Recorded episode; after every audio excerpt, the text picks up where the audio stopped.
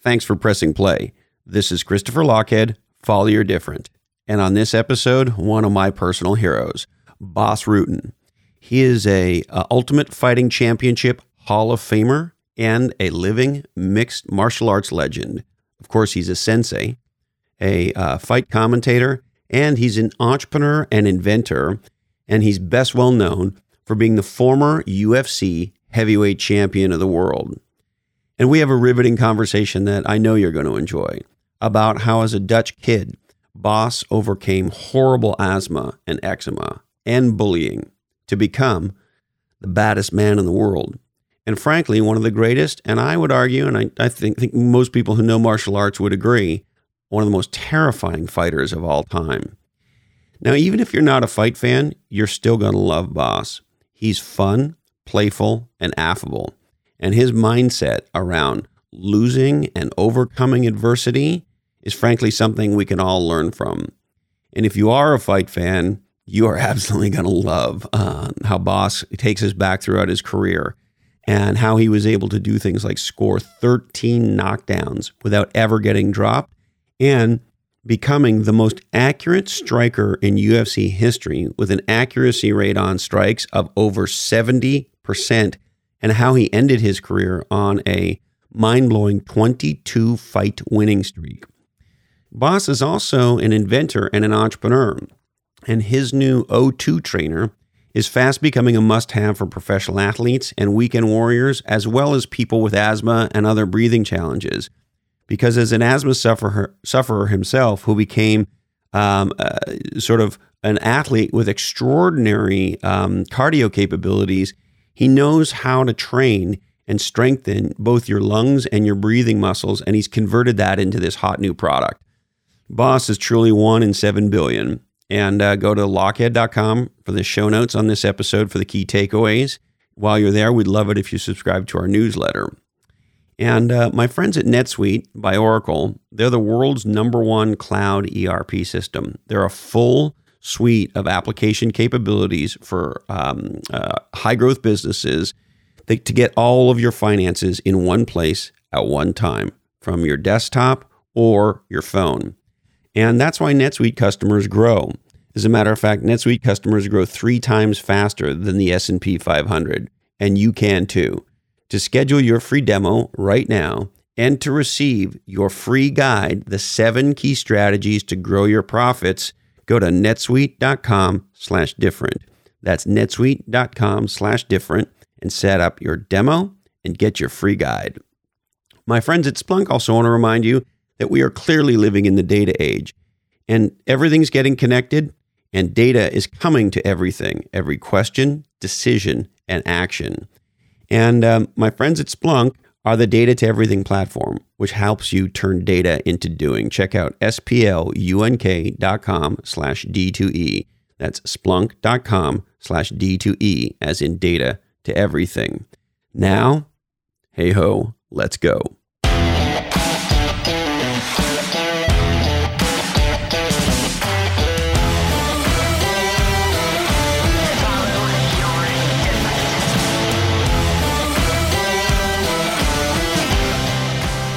Well, Sensei, it sure is an absolute privilege to have this time with you. Thank you. I really appreciate that. I want you to know I'm a huge fan. Your contribution to the sport, your your record as a fighter is truly extraordinary. And I, I also must tell you, your conduct outside of the ring in the octagon is in some ways to me even more laudable than your success as a fighter. And so I just really want to thank you for kind of who you are in the world. I appreciate that. You know, that's uh, for me. I, I, when I see people who are ch- different on air when they are not, I go, to man, that is so tiring. you know, you got to put up with a whole face and a whole act. Just be who you are, and you know, and apparently people enjoy that. So I don't have to act at all. I'm just throwing it out. Well, it's funny, you know, having, uh, of course, watch you fight and your commentary over the years. I loved your TV show. I'm so bummed you guys aren't on anymore. Yeah. Um, and and I, I do feel like I know you because it doesn't feel like you play a cartoon character on TV. no, that's true. But you know, sometimes I uh, I uh, people will tell me that I, I my, my life is almost like a, a, cartoon character. You know, the way I act, the way I do things. That's why I like those things I did for um, ah, Cartoon Network. I did these commercials for them, uh, anti-bullying campaigns and Get Fit campaign, and that was like they just let totally be me, be me, and that was so over the top and so crazy, and uh, I really enjoyed doing those things. Same as Grand Theft Auto, you know, I got my own TV show in the game, and the way that came together, you know, I, I think it's actually one of my best works. I, am a complete psychopath you know, like a, a, host from a TV show challenging people in the audience for a night to a knife fight it's hilarious. You know? So uh, yeah, stuff like that, being crazy, but just be me. I enjoy but that. You seem very playful, very fun. It is. You know, I, I think life should be fun. I mean, everything is, uh, you know, people, oh my God, uh, tomorrow there might be some bad news. I say, might be. Yeah. Okay, then just let's wait till tomorrow till the bad news actually comes before you.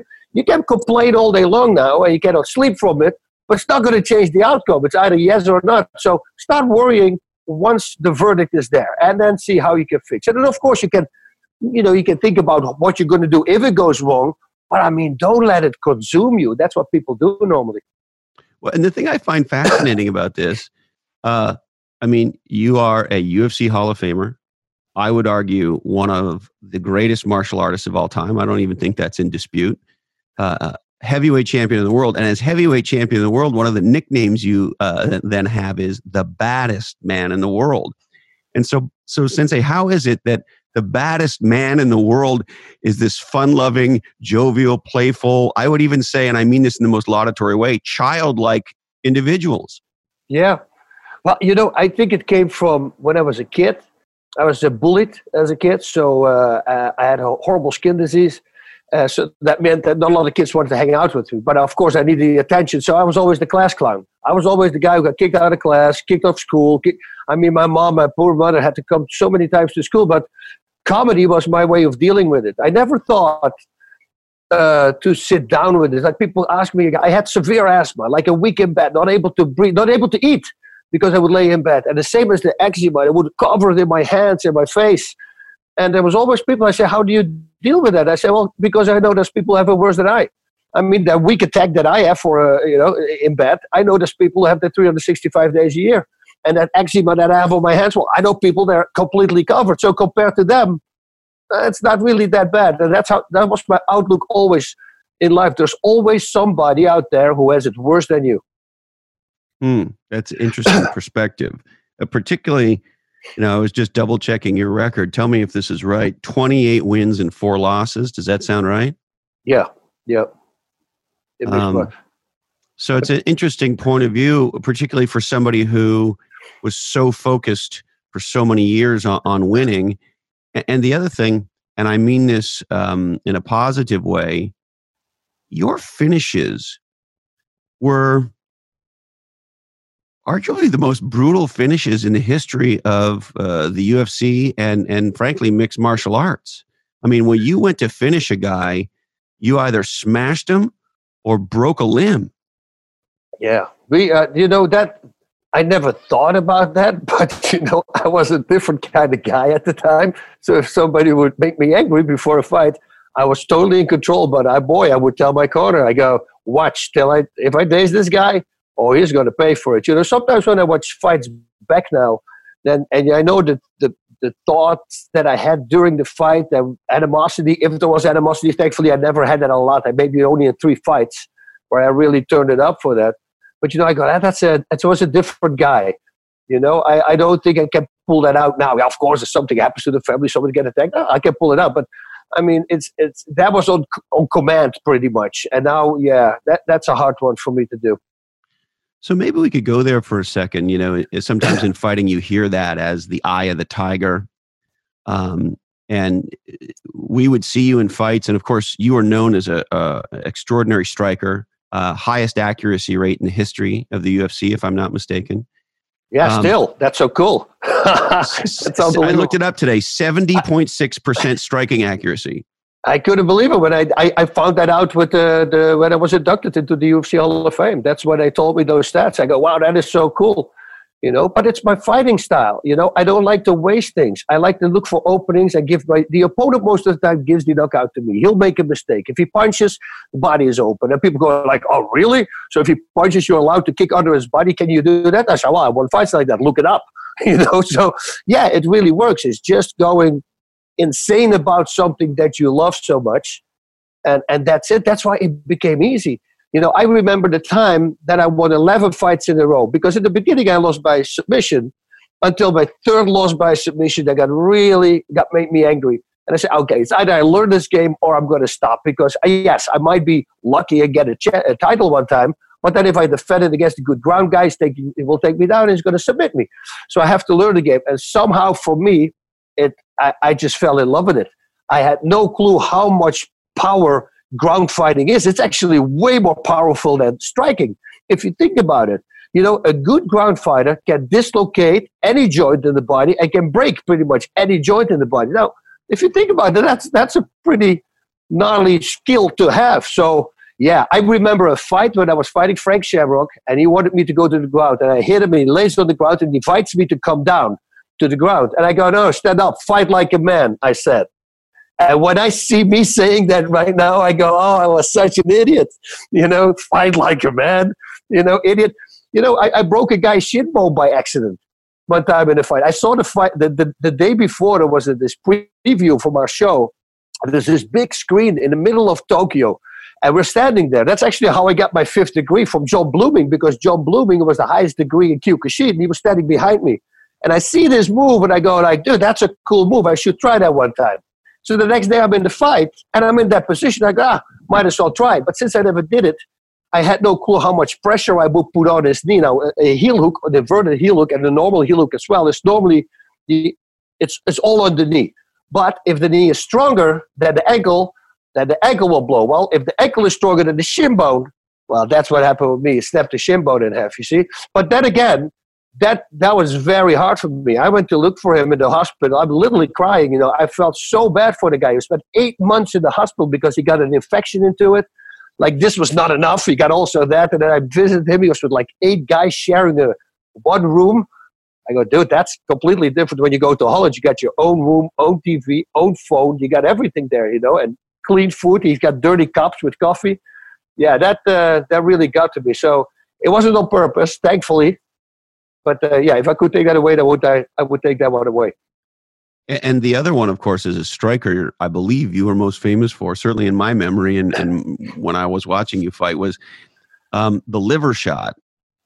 To the point yeah. where it was almost like, did did a, did a liver make you angry at some point in your life, or why did you center in? And whether it was with with a you know uh, your arms or your legs or whatever it was, you seemed to always be looking for that open liver. Well, it was because I thought I was a badass karateka until I had my first Thai boxing class. And my first Thai boxing class, I was sparring against an A class fighter, which is pro. And of course, my hands from karate are here because we are not allowed to kick the head.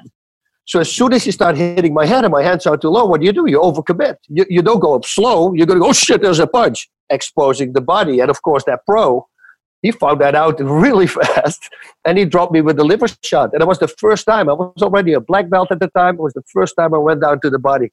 And I asked him, I go, dude, what is this? This is so crazy. He says, ah, well, he explained what it was. And then I saw Ramon Dekkers, one of my, yeah, I've, I've always been his biggest idol. I truly believe he's the best Thai boxer ever lived because unfortunately he passed away. But uh, when he started dropping Thais in Thailand and other people with body shots, I go, okay, I, I want to be like him. And um, the interesting thing about it is it's it's so effective because, and you tell me, but my interpretation is you can train all you want, but if somebody hits you in the liver, you could be the baddest man or woman in the world. You're going down. There's no way to train to take a liver shot. Well, you know, there is if you would flex, but this is where it comes in handy. You know, my fighting, and people go, Are you serious? You're looking at that? Yeah. My second fight, for instance, um, I, I, was sick. I, my, my manager, because I never had a coach, I trained myself. So my manager in the ring, he was carrying my luggage. I was throwing up. They let me travel for eight hours on the day of the event. It was a Saturday. It was almost like they wanted me to lose, right? And um, and there was this moment that he got me in an armbar, and I wanted to tap, but then my ego took over because I heard the audience screaming for him. So I got out of the armbar uh, because I was so sick, but I had not a lot of power left in me. And he, shot at me, and I took him in a guillotine, standing guillotine. I'm standing, and I pull his arm to the side, so I'm seeing his body. And you see me literally, I'm looking at he's breathing in. and as soon as he breathes in, that's when I gave the knee. Now, that's the trick with, with fighting. If you see that knee, you think, was that all? It looks like I shot him with a shotgun. That's how hard it is. So you can train 5,000 sit ups a day. If you breathe in and you get hit at the moment you're breathing in, it won't do anything for you because the muscles are relaxed. That's what happens when you breathe in. Yeah, that's that's why they call it knocking the wind out of someone, right? Serious, yeah. That's and that's why we train to breathe out if we're going to take a strike because if we have wind in us, we're in a lot of trouble.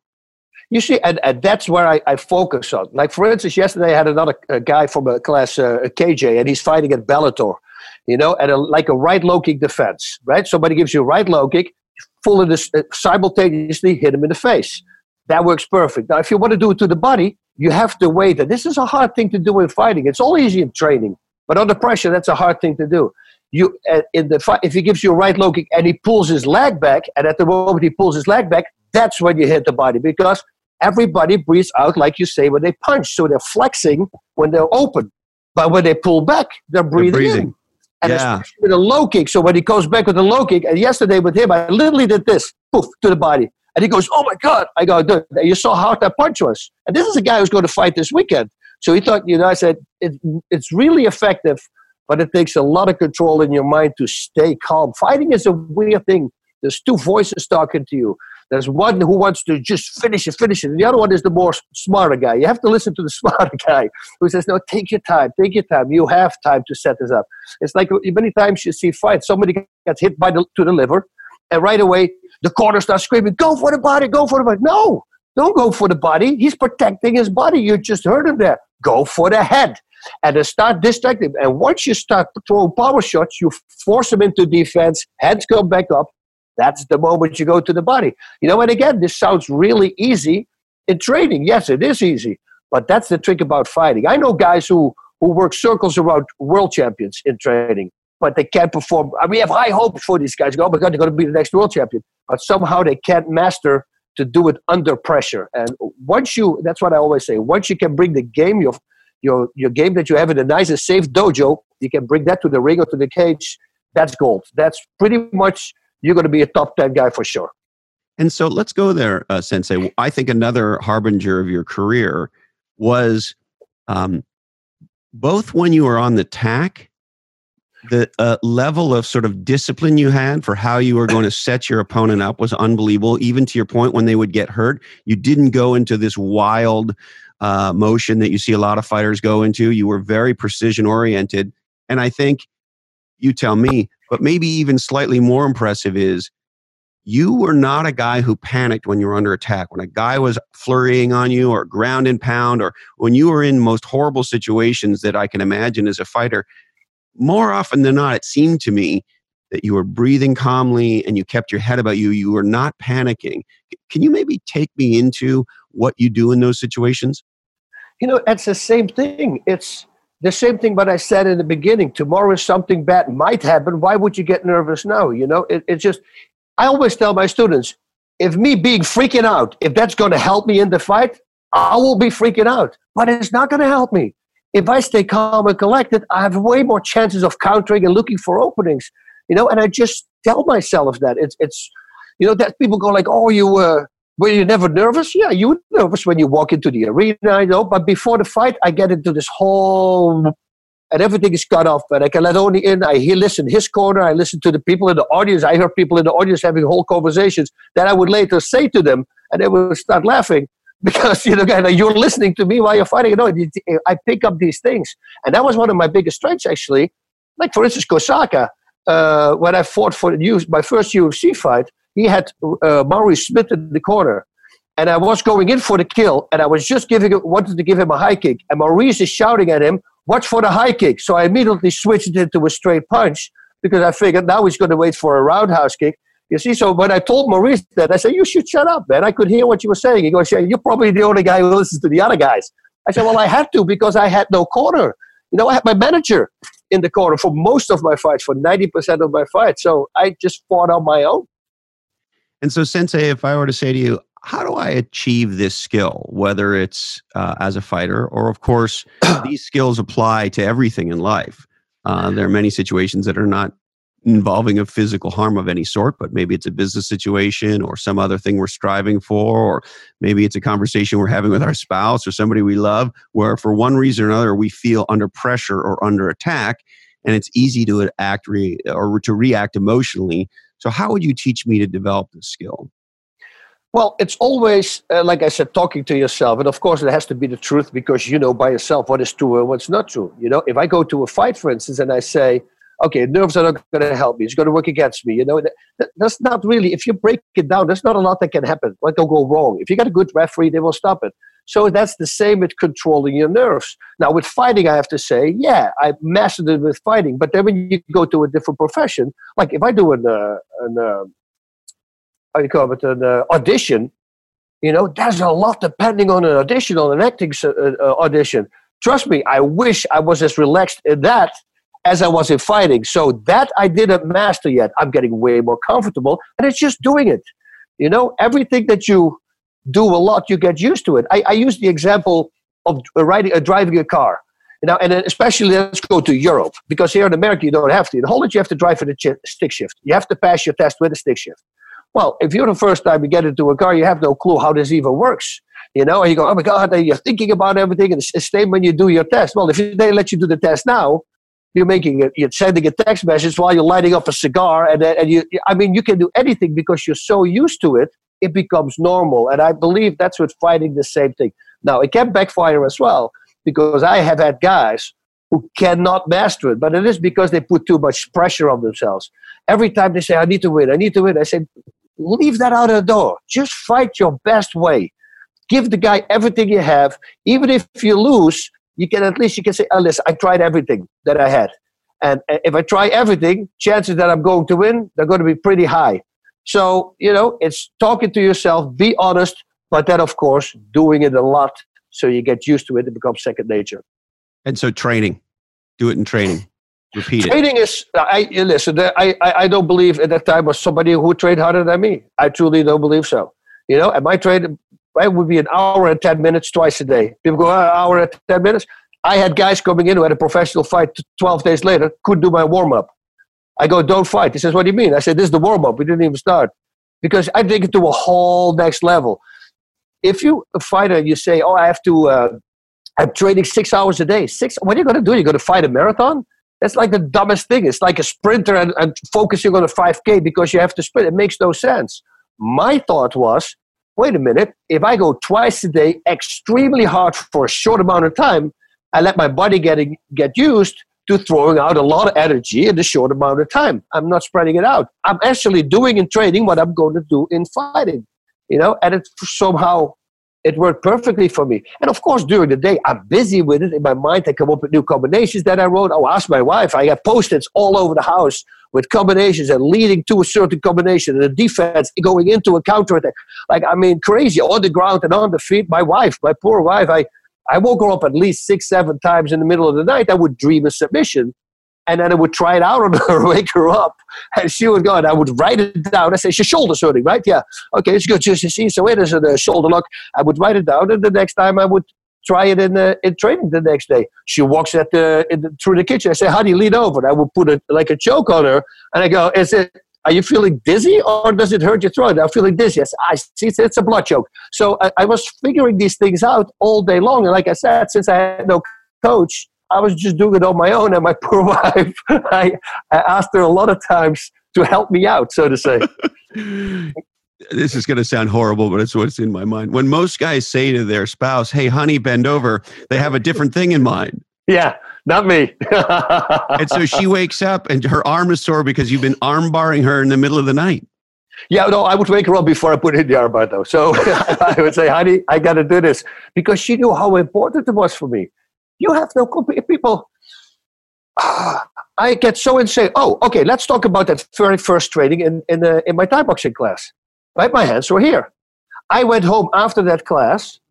I spent four hours in front of a mirror only doing that four hours. I would grab a, a, cup of coffee, a tea. I eat something, go back to the mirror. And my girlfriend at the time says, You're insane. I mean, what are you doing? I said, My hands will not drop anymore. This is going to happen. The next day, I went back to that club. I cleaned 80% of these guys out. They were they all literally thought that I played a trick on them, that I already knew how to box, that I was acting the first time that I did it. I said, no, I spent four hours in front of a mirror. And when you say four hours in front of a mirror, people go, ah, what? I, I, I, uh, I challenge you, do 15 minutes. See how long that is. 15 yeah. minutes. But I'm super obsessive compulsive. If I see something that needs to be fixed, I want it fixed today. Uh, but again, also, if I feel I cannot do it in those four hours, well, then the next day will come. I will calm down, you know. So you, you have to just approach it in such a way you want to be stronger. That's you have a loss. I never went down, was down from a loss. I partied as hard as I did with the win because now I knew I had to work on. I, I really never saw that problem. Now, if I would hold back during the fight and, and, and I would not sh- show what I really have, yeah, then I have a reason to be to be down because I didn't do what I was going to do. But if I just gave everything, well, I just got caught. Who cares? Makes you stronger for the next fight.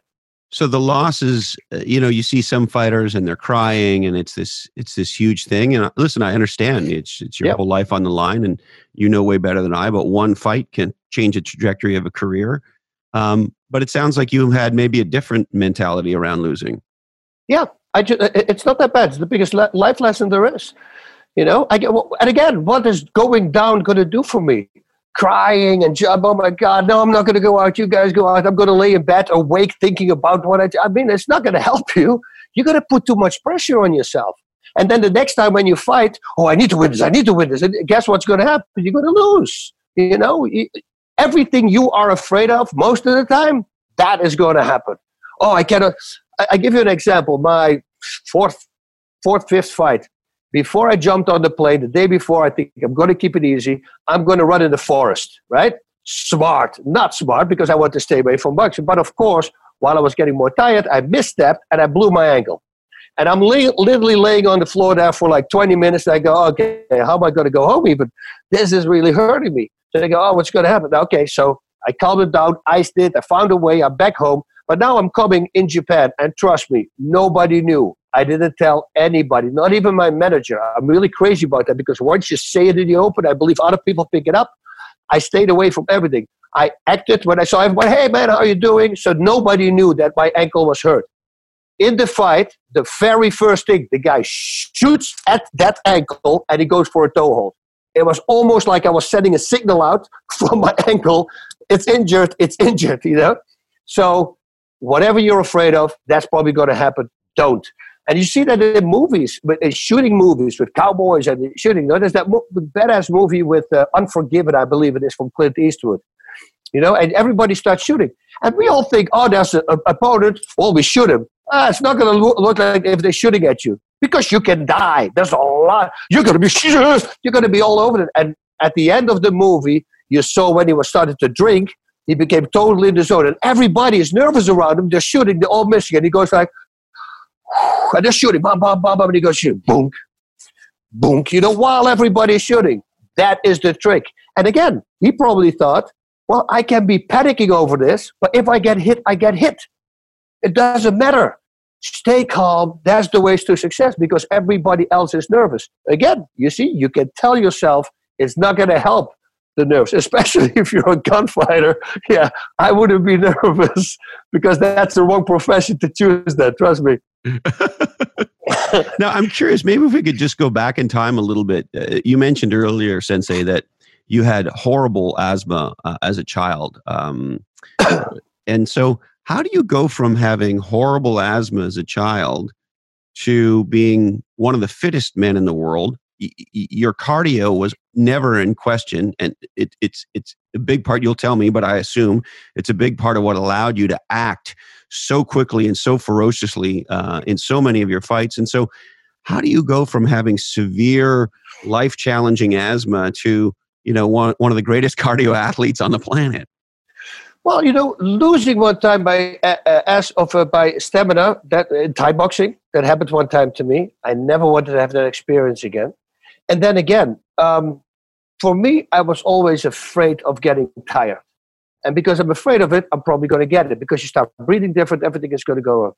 until I told my, and in training also, I never really wanted to get super tired because it kind of mimicked my asthma uh, experience that I had for a week or eight days in bed, you know, that the whole thing. Uh, and then I told myself, well, listen, there, there is no such thing as having enough stamina in fighting. You can never have a enough stamina. If you have two teams and they're equally matched, it's soccer, but this team has the better stamina, that team nine out of 10 times will win. And that's with any other sport. So I taught myself, I started brainwashing myself. I was actually talking about it yesterday. I start every time when I get really tired, I told myself, more, I want more. And I start getting very excited. And somehow that worked. Somehow, like two, three weeks later, now I needed to get super tired in order to get that great feeling, the runner's high, I guess it is. I, you know, like my teeth would be glowing. I, it's a weird thing to say, but they would literally glow on the way back from my uh, training because I would go so hard. But I would love that feeling. And so I taught myself how to love it. And from that moment, yeah, that that then it becomes gold because then you can do anything pretty much. I love that. That's fantastic advice. Now, I'm also curious. You have trained, of course, in I don't know, maybe maybe almost as many disciplines as there as there are, and and one of them um, I read about is you've also trained in Krav Maga. Yep. And it seems like, unfortunately, Sensei, we can't go very long without uh, opening up our web browser at our favorite news site or turning on the television news and hearing a horrible story about somebody, uh, in some many cases, women being attacked on the street, being uh, killed, horrible things happening. And so, if I wanted to get some baseline training in self defense so that if somebody came up to me in the street, at least I would increase my odds of being successful what, what would be the directions you might point me in? Uh, well, yeah. Uh, first of all, because the street many times there's weapons involved, and I truly believe that Krav Maga is the very best. If you have a good school, this is important too. There's some teachers out there have no clue what they're talking about, of course, but you need a good school, a good teacher, good instruction, and they have really great weapon defenses, guns, knives. I mean, my buddy Amir Peretz, he's probably I, he's got to be the top three in the world. He's just insane how good this guy is. They actually I was doing an uh, how you call it sports science. I was kicking crash test dummies. They would measure the impact, and I would do these whole things and bar fighting. And then suddenly they asked me about Krav got weapons taken away, and they wanted me to do that.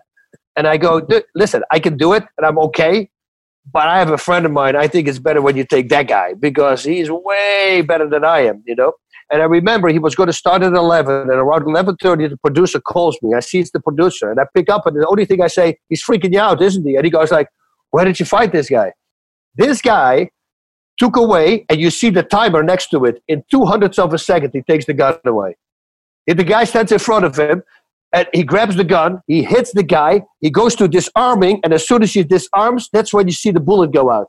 That's how fast he was. He was already hit, and he already had the gun, and now the bullet that he had came out. So, you know, but again, it's that's his specialty. It's over and over doing it again. Now, if you just do Krav Maga, I hope that you are at a school where they also train Thai boxing and boxing. This is so important because Krav Maga by itself, if you know all the weapon defense or poking the eye and all that stuff against a boxer or a Thai boxer, you're going to be in trouble. You know, it's not going to work because they don't even let you come as close where you can poke an eye. And these guys are such a high level. They always say, "Oh yeah, but I'll poke your eye." I go, "I'm a professional athlete, dude. I have more accuracy. I can poke eyes better than you 100%. You think I don't know this? You know, it's an easy thing. It's such a stupid comment that people sometimes make.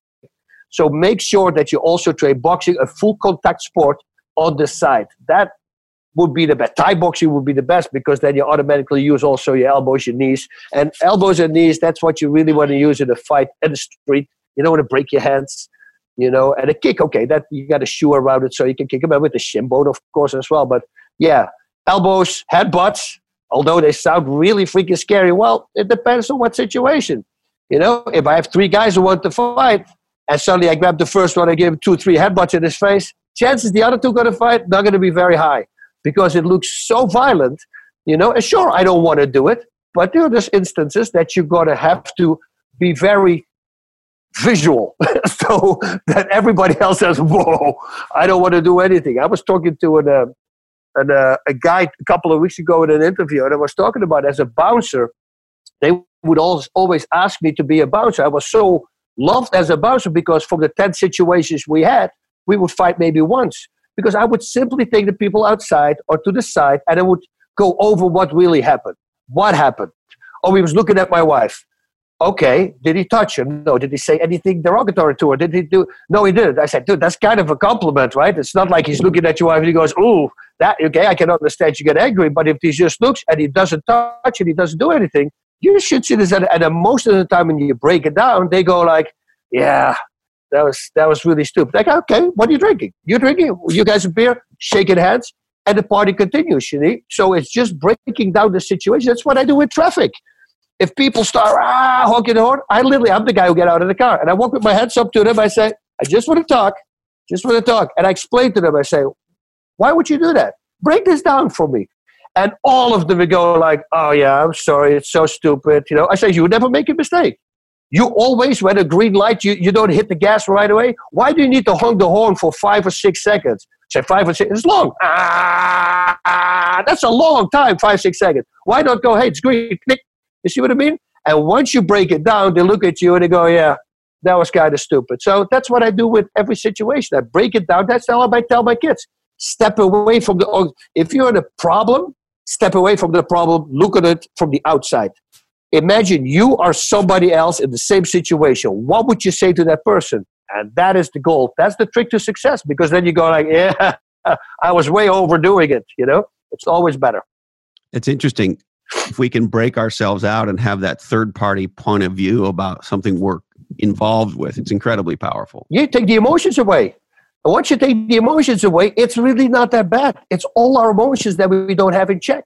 That's why, you know, the senses, every, the, if you control all the senses, everything that comes in, you can control your emotions. You know, the whole cogitative power, all that stuff doesn't need to be disturbed, you know? Stop at the senses you know, and you need to train yourself for it. Trust me. It's not like I'm the perfect guy sitting here. I get angry about things. I get, you know, by stupid people cutting in line, and you know, of course I get angry, you know. But again, I tell myself that first of all, I always think, oh, it's my my stupid brother. That's how I deal with it now, you know, because if you visualize another person being it, a, family member, then you're okay with it. And this is a big one I'm going to drop right now because this is with me. And for all the people who have the same as me, if you're in, in, in traffic and somebody cuts you off, you get very angry, right? Now, if I'm driving shotgun and my friend has the same situation, I'm always laughing about it. I go, ah, relax, man, it's just an idiot. And suddenly I realize, whoa, whoa, whoa. So what that means is pride. Get rid of pride because you what you you think it's directed towards you. Who are you? Who am I? I'm nobody special. Why would I believe that is directly towards me? you know, and that's why I'm getting angry. So if you step away from it, Duane Ludwig always says, don't take anything personal. Maybe 1% it is personal but of all the situations. 1%. You know, the rest is all in your head. Step away. You're not that important. You're not as tough. You know, and that helped me a lot because once I realized I'm not getting angry driving shotgun and it happens, but when I'm behind the wheel, okay, it's me who is making the mistake. And, and this one I also tell my, my, my daughters. If you cannot change people. You can't. They will always be doing that. There will always be knuckleheads, and there will always be that. The only thing you can do is you have to change, and then so it doesn't bother you anymore. And watch out also. People who sh- you don't know the situation. If somebody by me honking the horn and needs to pass, I'll go to the side. Other people go, oh, I'm not going to let it pass. You don't know. His wife can be in the hospital. His kid can be in the hospital. He's driving to the hospital. There could be a panic situation. Why would let your ego go, go to the side, let these people pass because you don't know what's going on. Well, and it's interesting. One of the teachings, of course, of martial arts is uh, if we are not humble in life, we will be humbled by life. Oh, 100%. yeah, I know. But however you judge people, you will be judged, you know? Yes. So, uh, no, trust me, I really stop judging. That's a lot of times in my head because you do it. Everybody's doing it. Now, another thing I'm fascinated by, Sensei, is sort of the classic story towards the end of a fighter's career is almost inevitably we see fighters fast uh, fight, a fight way past their prime and they get horrible knockouts and they get concussed or they get injured but somehow they keep they retire and then they come back and they retire and they come back and it's it's almost a foregone conclusion it seems and yet you uh, you won the last 22 fights in a row of your career and you did one of the most extraordinary things, which is you retired on a win, um, and that was that. And so, and I know you sort of flirted a little in the end. Maybe you can tell me what your thinking was at the very end. But for the most part, you did not do what most fighters do, which is retire and keep coming back and then lose and keep losing and keep coming yeah. back. And so, how did you think about sort of um, ending your career and ha- frankly having the courage to step into the next phase of your life? Well, the, you know, I, I have to be completely honest here. This, this was literally God taking care of me. Definitely. At the time, I hated it, but He gave me a whole bunch of injuries and I simply was forced to stop fighting. Then, after seven years, I made one more comeback because I, I, I wanted to go to a home with a pool, and that's not a big home, you know. But I just wanted to have a pool. We're in California, and so I took that fight, and I felt great. Sensei, I mean, hold I, on. Let me. Can I interrupt you? You took your last fight to pay for a pool. Yeah, I wanted to have a pool, so I said, "Let's take the." Fight. It was two hundred twenty-five thousand dollars. That was in two thousand six. It was a lot of money for me, you know. So I go, I will, I will do it for that reason. Another reason was there, I was heavy drinking at the time. And because this is also a problem a, a, bunch of athletes have problems with, you know, because you get such a high if you knock somebody out and people go crazy, you get all the attention, and it's something that you start liking, you know, and when that falls away, you know, you try to replace it, but there's nothing out there. Hey, alcohol, drugs, those are the things that most of the time those athletes are going to. You know, I'd always talk about Pat Miletich. He's very smart. He knew that was going to happen. He saw that to his students. He starts uh, chasing tornadoes. That is how he gets his high right now. It's a big tornado. He has a special car and he goes in the center of the freaking tornado. so, you know, you have to replace it. So once I get all these injuries, God forced me pretty much to stop. And now I'm thanking him. And literally, I'm thanking him in my prayers every single day. Thank you for directing it in such a way that I wasn't the knucklehead who kept on fighting. And then eventually, like you said, you ruin your career. Uh, you're going to be a shell of what you used to be. You know, you, and it's understanding that there's just people half your age with unlimited energy who started training when they were eight years old. You know, when you were finishing your career. Uh, that's it, it's hard. Reality. Once that kicks in, you know that it's time for you to stop. Yeah, well, it's impressive that you know, even though you flirted with it, and you didn't do what a lot of fighters do, do or do, uh, you know, at the end of their careers.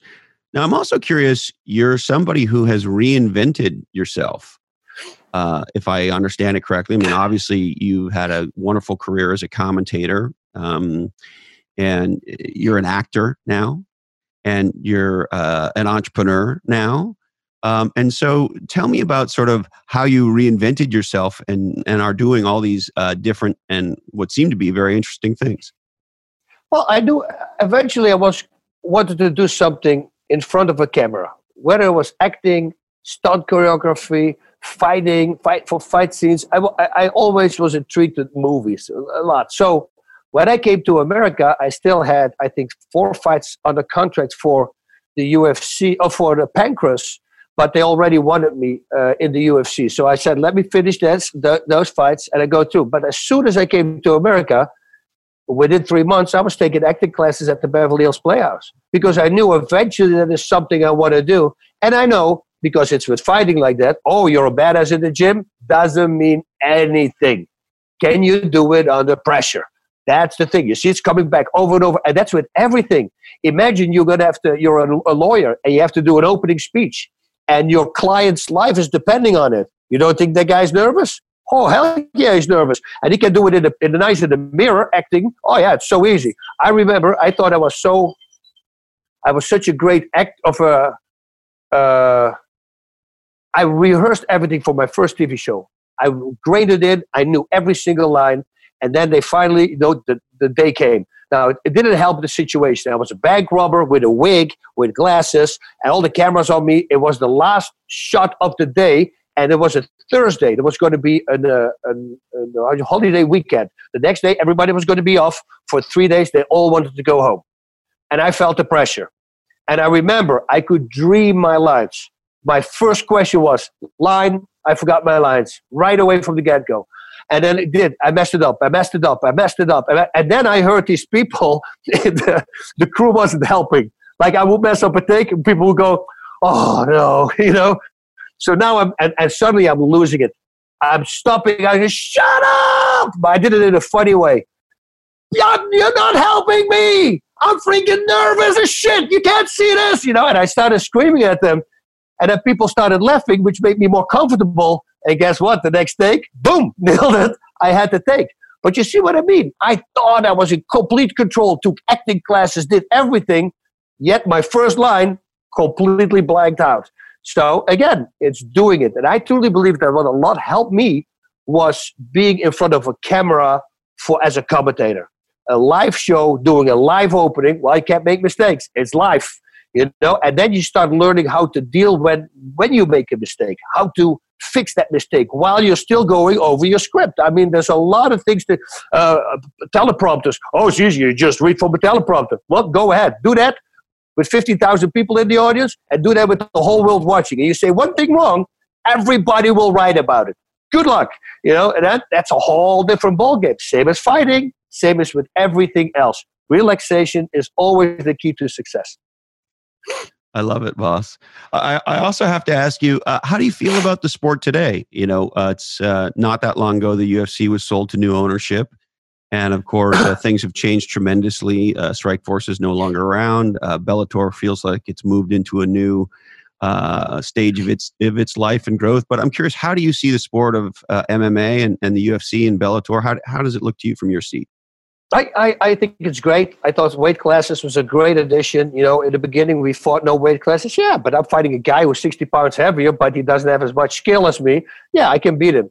But now you're fighting a guy, uh, let's say you're a heavyweight, and let's say you're a light heavyweight like me. I was the lightest heavyweight. I should have fought at light heavyweight, which wasn't there at the moment. It was only heavyweight, 200 pounds and over, and 200 pounds and under. So that meant that if I would face a 200 65 pound guy who's probably on the day of the fight 280 because he's cutting weight before he goes in and he's got a black belt in jiu-jitsu and he knows how to strike i'm going to have a problem. Of course i'm going to have. The only way to get out of it is to move a lot and see if we can get him tired because all those big muscles he's got the same heart as us he's got the same lung as us lungs as us only has way more muscle to carry so you got to drive him nuts you know you got to make him tired make him tired and then hopefully he can go in for the kill so that's one when they came with uh, weight classes. Yeah, that that was a great thing. I love the rules as well.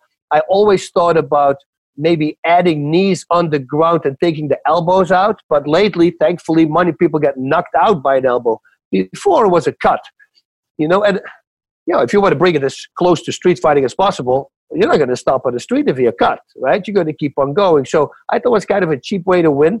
You know, if somebody's a cut and you won, it's a great way to win. I'm not saying that, but is it the real victory? You know? So I said maybe put the knees in on the ground because they will knock you out. And they're easier to defend as well than an elbow. And then take the elbows out. But that will be the only thing I could come up uh, with right now. And do you think there should be? I've heard some commentators say they think there should be more weight classes. Yeah, because uh, especially the heavyweight. You know, if you're like me, I'm a guy, yeah, now I would fight at light heavy or maybe even lower if I would fight, I guess, because I never cut weight in my life. But if you're a heavyweight, let's say you're a light heavyweight, uh, I mean, for a heavyweight, you're lighter, like 220 pounds. Now you're going to have that problem, what I was just talking about. Now you're going to get a guy who's cutting down to 265, makes the weigh in. On fight day, he's probably 280 or 275, and you're still your 220 pounds because you try to be as heavy as you can. That's a big leap you know, and then that guy on top of you with talent, you know, who, who knows how to hold you down. Yeah, I would really at least get a cruiserweight, like 205 to 235, and then yeah. 235 to 65 to 65 up. It doesn't matter after 265 anymore. I don't think so. So that that's what I would like to see. And I've often wondered, like, why isn't it just every 10 pounds? Like, why don't we have 155, 165, 175? It, I like mean, 10 boxing, pounds, pretty much. Yeah. Uh, so I, have always wondered why they don't want to do that. And it would create more champions and more belt fights. And, you know, that's always, I don't know, as a fan, that's fun, right? You uh, no, you're 100 percent right. And what's going to happen also is that you can get multiple belts in multiple uh, weight classes, but also it uh, it opens it up because yeah, they have so many fighters, uh, Bellator and UFC on their roster. A lot of these guys don't fight enough. They fight maybe twice a year if they're yeah. lucky. You know, I fought in Pancrase my first year for like eight fights. My second, nine fights, and then again eight. Fi- I mean, those thirty-three fights I had, that was in the four and a half years. That's a lot of fighting. That's a lot of fights. See, but it's money, money, money. If I'm not injured, you know, why don't I keep? Why don't I keep going? So, in order to give all these guys a chance, yeah, what you're saying, more weight classes, that will solve that problem. Fascinating.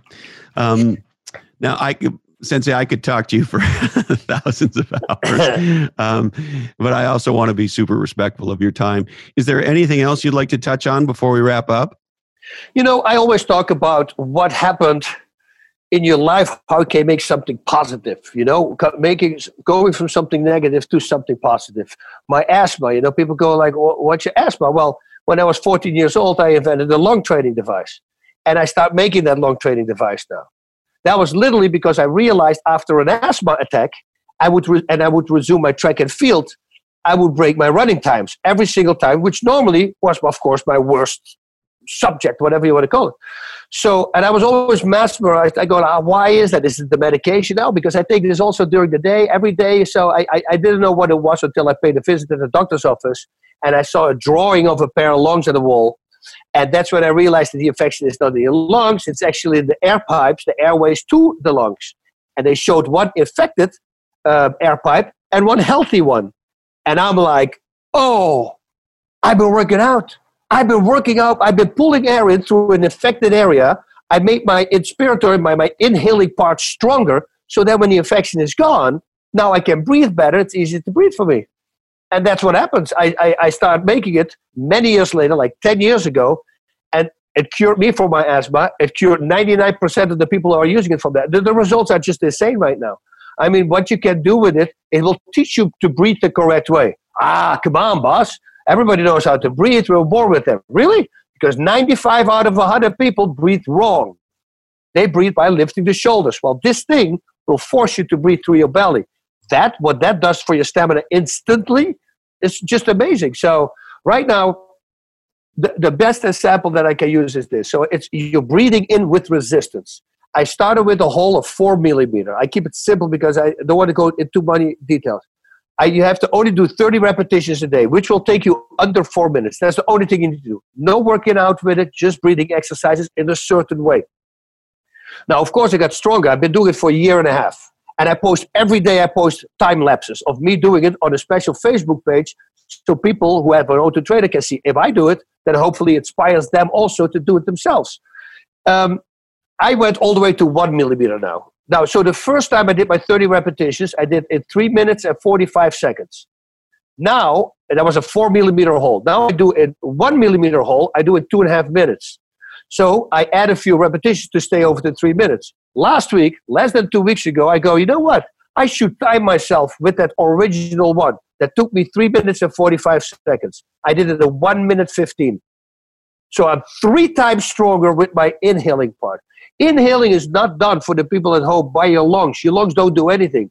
If you expand your chest, that's not because your lungs fill up with air. No, expansion is the other way around. Expansion of your chest will actually open your lungs to pull air in. That's how breathing works. The lungs don't do anything. There's just two bags. But there's a vacuum between the body and the, and the lungs. So if you expand, that's how you open up. So once you teach yourself how to expand through your diaphragm, which is the muscles just below your rib cage, and the, and the intercostal muscles, which are the muscles in between your rib cage. But if you learn to breathe with this part right here, that is the goal. If you see my abs right now on the top, my top abs, they stick out compared to my other abs because those are the breathing muscles that I'm using. I've been doing it for 18 months now, every single day. So it just does wonders for them. It's under, under four minutes, as I tell you. But don't jump on now and say, oh, I want an O2 trainer because four minutes a day can do it. You can't because yeah you can for a week but you know people suddenly after a week three and a half minutes becomes too long you know it's it's like um, new year's resolutions you know that 8% actually makes it 92% doesn't make that that's the same thing it sounds really good three and a half minutes yeah but i'm telling you it's a workout if my body started changing because of it you have to understand it's a core workout but it will do wonders for you for sleeping copd right now uh, asthma for, for singing. You get a louder voice. I mean, the, the, the things that uh, you're gaining with it is just bizarre. Oh, think about this. There's the, the survival rule of three that states that an average bo- human body uh, can go three weeks without food, three days without water, three minutes without oxygen. And we all focus on the water and the drinking and the, and the food. We don't focus on the most important one, and that's what the O2 trainer does. Under th- uh, four minutes a day, and if you're fast with it, it becomes three minutes. Like me, I do it in two and a half minutes, so I add uh, like five repetitions to make it over three minutes. So I still have a three minute work time, but three minutes a day, that's it. And you're um, you're an inventor now. You're a you're a scientist. You're an entrepreneur. You created this device. Yes. Well, remind me what it's called again, Sensei. It's an O2 trainer. An O2 trainer. O2 trainer. Actually, it was originally it was the routinizer. We thought about that, but then I figured, then I figured, well, wait a minute. Like 99% of the people in the world, they don't know me. Uh, probably more people go, oh, there's way more. No, that's not. You know, if you really break it down, one in a thousand, maybe. You know, because yes, I'm known, but like a lot of circles, I'm not known. So Routinizer is not going to say anything to those people. So that's why I came up with the O2 trainer. Well, and I got to believe, you know, living here in Santa Cruz where I live and, and being a surfer, um, one of the biggest things uh, for surfing, of course, is oxygen. It's a, it's a sport where you stop and start a lot, but particularly, of course, with big wave surfers, where they have these things that are called a, a, wave hold down. So you fall off a wave, or maybe even you ride the wave, but you're still you're on what's called the inside, and there's big waves coming that you have to get through, and you get smashed by these waves, and it can be very violent, and they can hold you down for a long time. And the worst case scenario for big wave surfers, where they're surfing 30, 40, 50 feet waves, if there's multiple waves coming, and most people cannot survive what they call a two wave hold down, where two big waves come and hold them down. And so, um, being able to train your breathing in surfing is, is one of the most important things. You know, I, I just uh, last week I saw him for the second time. He's a good guy, man. Stig Severinsen. He is the world record holding breath. How many minutes you think he can hold his breath? Uh, you give me a my, number. Make You're myself not believe sound it. stupid. Um, eight minutes, ten minutes. Yeah, twenty-two. 22 minutes. Like these people, they all, everybody, this guy is the biggest breathing expert. Everybody's talking about Wim Hof, right? Everybody, oh, Wim Hof, this, this. Well, Wim Hof has the record diving under ice. Well, he broke that record. And then he broke that record again afterwards. He's the world champion free diving. The guy is just insane. Imagine they sit on ice. They cut a hole in the ice. And he sits with his Speedos. He's meditating. And he's warming himself up. He jumps in that hole. And then 90 yards further, there is another hole in the ice. There's no rope in between. He's going to have to figure out where that hole is. And he has to dive underwater, come out, and then he sits on the ice and he's meditating himself warm again. This guy is crazy. He's going to do a new world record, I hear.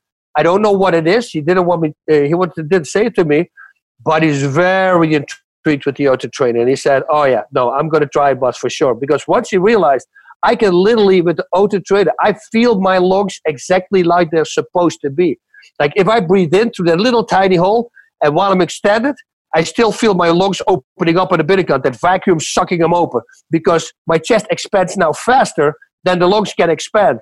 So it's a really weird feeling, but it's such a good feeling. So I'm pretty sure he's going to nail that world record. Very exciting. And I love that you're pioneering in this way. And I love that you uh, figured out how to punch asthma in the face. yeah, that's the best. That, that was the biggest thing for me because it cured me from my asthma. And now I, so I said it to a friend of mine in um, in Holland, because I knew he had asthma. Eight days. I was two and a half weeks gone. Eight days later, he calls me. He says, "Bas, I want to I want to sell him in Europe." I said, "What's happened?" He said, "My asthma is gone." He says, "This is the most insane thing ever." And then you start reading all the reviews from the people. It's freaky, man. People, it's either they completely cured or they use the inhaler 90% less. Uh, and one more thing I need to say because now people are going to go, yeah, but if you're asthmatic, you still get, yes, you're 100% right. So if you're allergic, let's say I was allergic to dogs, uh, hairy animals, and if I would spend half an hour with a dog, the next day I will be eight days in bed, would completely be closed.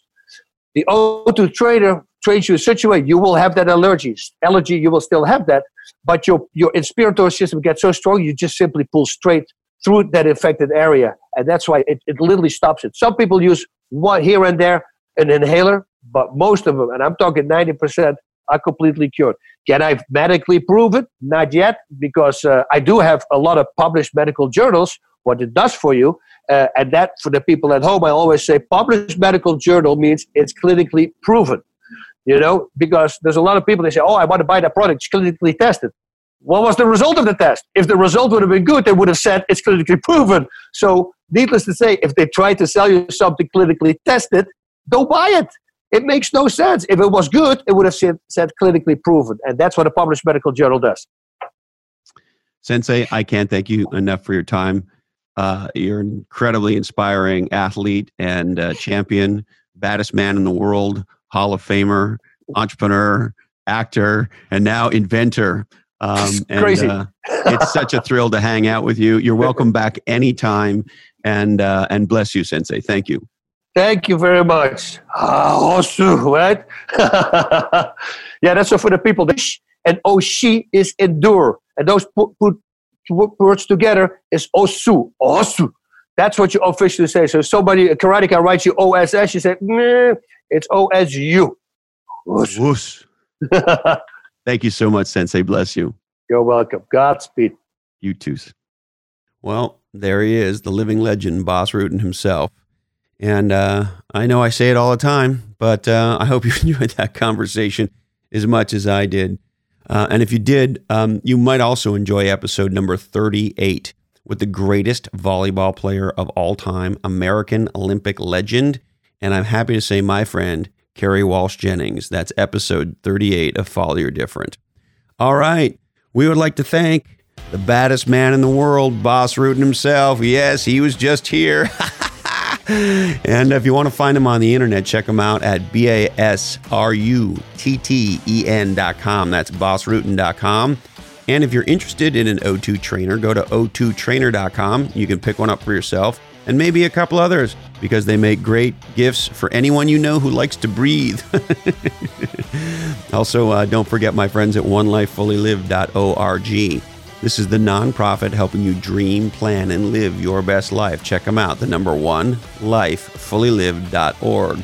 And uh, growwire.com. It's what legendary, growth oriented, entrepreneurial oriented people are reading today. Check it out at growwire.com. Now, is it time to scale yourself? Why not look into the power of a virtual assistant? With my friends at Bottleneck Virtual Assistants, check out bottleneck.online. That's bottleneck.online. Now, I also have a question for you. Um, do your people think your company is awesome? Check out my friends at Socrates.ai. They are the leading digital conversation hub and they want to help you make your company employee awesome. Imagine being able to talk or text from your phone and ask any HR related question in the company and get an answer, answer back instantly.